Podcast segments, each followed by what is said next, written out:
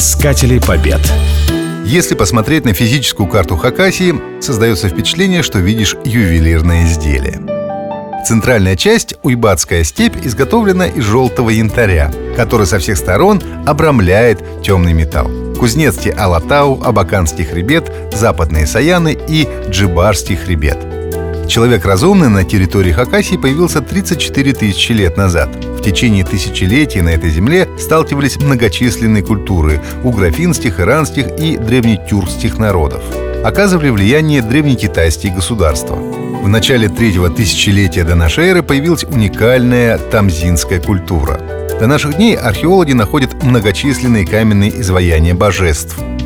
Минусинская котловина считается древнейшим очагом обработки металлов на территории Северной и Восточной Азии. Наскальные рисунки, руины древних городов, крепости, плавильни и святилища – все это позволяет назвать Хакасию сибирской археологической Меккой давних времен в этих местах жили динлины.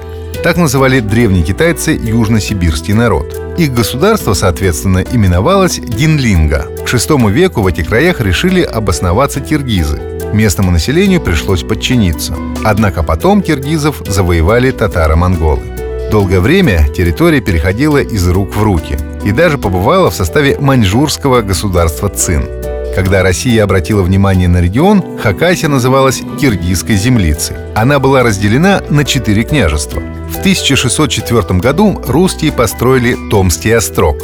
Он появился на земле эуштинских татар, которые платили дань киргизам. Конфликт был неизбежен. Процесс вхождения Хакасии в русское царство затянулся на 100 лет. Официальной датой объединения считается 20 августа 1727 года.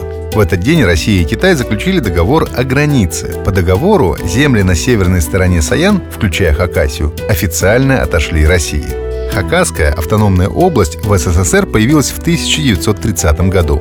Территория оказалась на редкость богатой полезными ископаемыми. В недрах нашли огромные залежи железной руды, молибдена, золота, меди, полиметаллов и угля. В избытке оказалось мрамора, нефрита, гипса, фосфоритов, асбеста и строительных материалов. Приобретение, сделанное почти 300 лет назад, оказалось весьма выгодным сегодня. Искатели побед.